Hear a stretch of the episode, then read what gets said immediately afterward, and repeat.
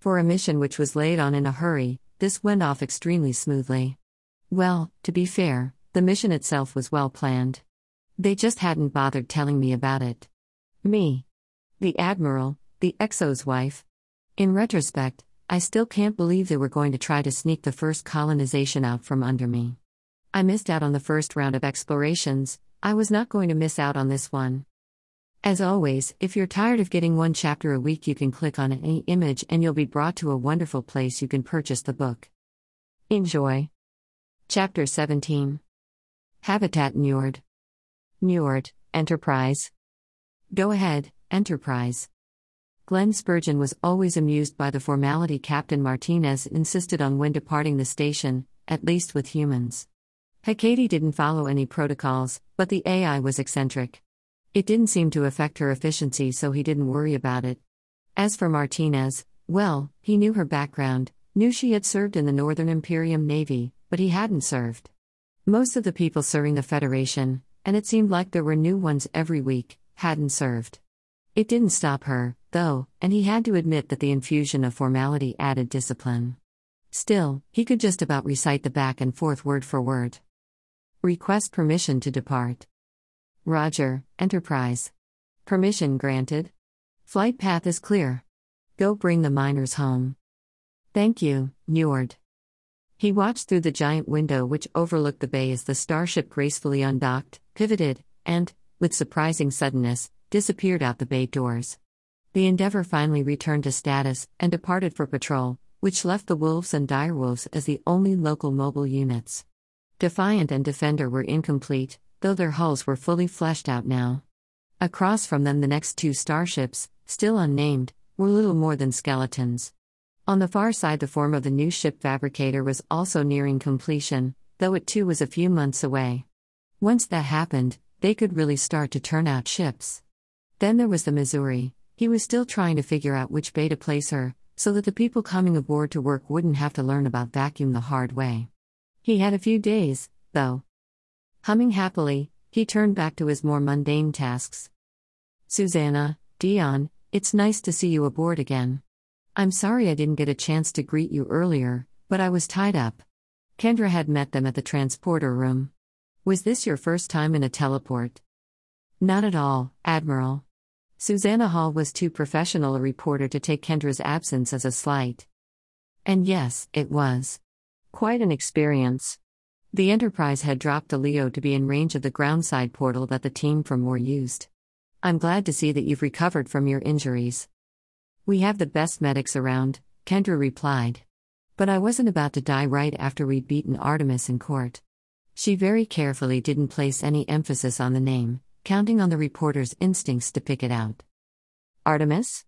I thought the suit was brought by a number of anonymous plaintiffs who alleged financial injury? Well, started Kendra, feigning reluctance. This was part of their strategy.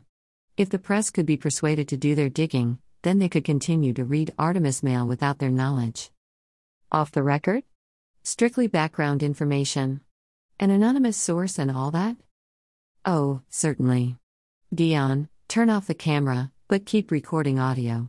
Will that do? I want to be sure I'm accurate. That's fine. We have very good evidence that the Artemis colony is behind this attempt to discredit me and damage the Federation. What sort of evidence? I can't reveal sources. No, of course not. Their Ministry of Intelligence has pursued a vendetta against me, presumably at the direction of their Primus. This has extended to them doing deep opposition research into my background on Earth, attempting to place a member of their foreign ministry on the Council's bench, and planting an agent to pose as a plaintiff. But that's illegal. Can't you just go to the court? No, said Kendra sadly. Not without betraying our sources. We have people providing us information who are putting themselves at great risk, possibly even to the point of death. We need to confirm what we know before we can bring it to the court. Susanna frowned. You mentioned a person I'm not familiar with, the Primus. Who are they? From what I've learned, the Primus is the head of Artemis. I thought they had a president and a council of ministers? A sort of parliamentary democracy? They want everyone to believe they have a democracy. In fact, the power on Luna flows through the four families, the descendants of the first permanent colonists. Basilian Newling is the current leader of the most powerful family, so she is the power behind the throne, as it were. Susanna gestured for Dion to stop recording completely. You know I'll have to verify this. Be my guest. None of what I told you about Artemis is secret, though they try not to publicize it. Shall we continue to the bridge? The talk on the way to the bridge was trivial. Susanna and Dion had fought hard to get the assignment to accompany Enterprise back to Limnos. The original miners were due to be replaced, with additional supplies and the beginnings of an orbital habitat scheduled to be delivered as well. The damage to Endeavour had delayed the mission, but had also allowed for additional work to be done on the habitat's equipment. In a few months, when Defiant and Defender are commissioned, then Enterprise and Endeavour can resume more exploratory missions. We also want to get the Limnos habitat functional as soon as possible. While temporarily modifying people to function under high-G conditions is possible, we'd rather rely on robots, and have our people safely in orbit. You said modifying people. Isn't that illegal under the Green Wars Treaties? Permanently modifying their genetic structure, yes, but we're not doing so. Our medical nanobots simply provide additional support to the musculoskeletal structure of the miners' bodies, allowing them to tolerate the increased gravity on Limnos. Once we retrieve them, the same nanobots will reverse the changes. We've been very careful not to tinker with our miners' genetics, believe me.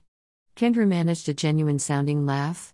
She'd completely skipped over the fact that, since Limnos was not in any way, shape, or form part of the U E, it was exempt from all of the regulations and treaties they tried to enforce.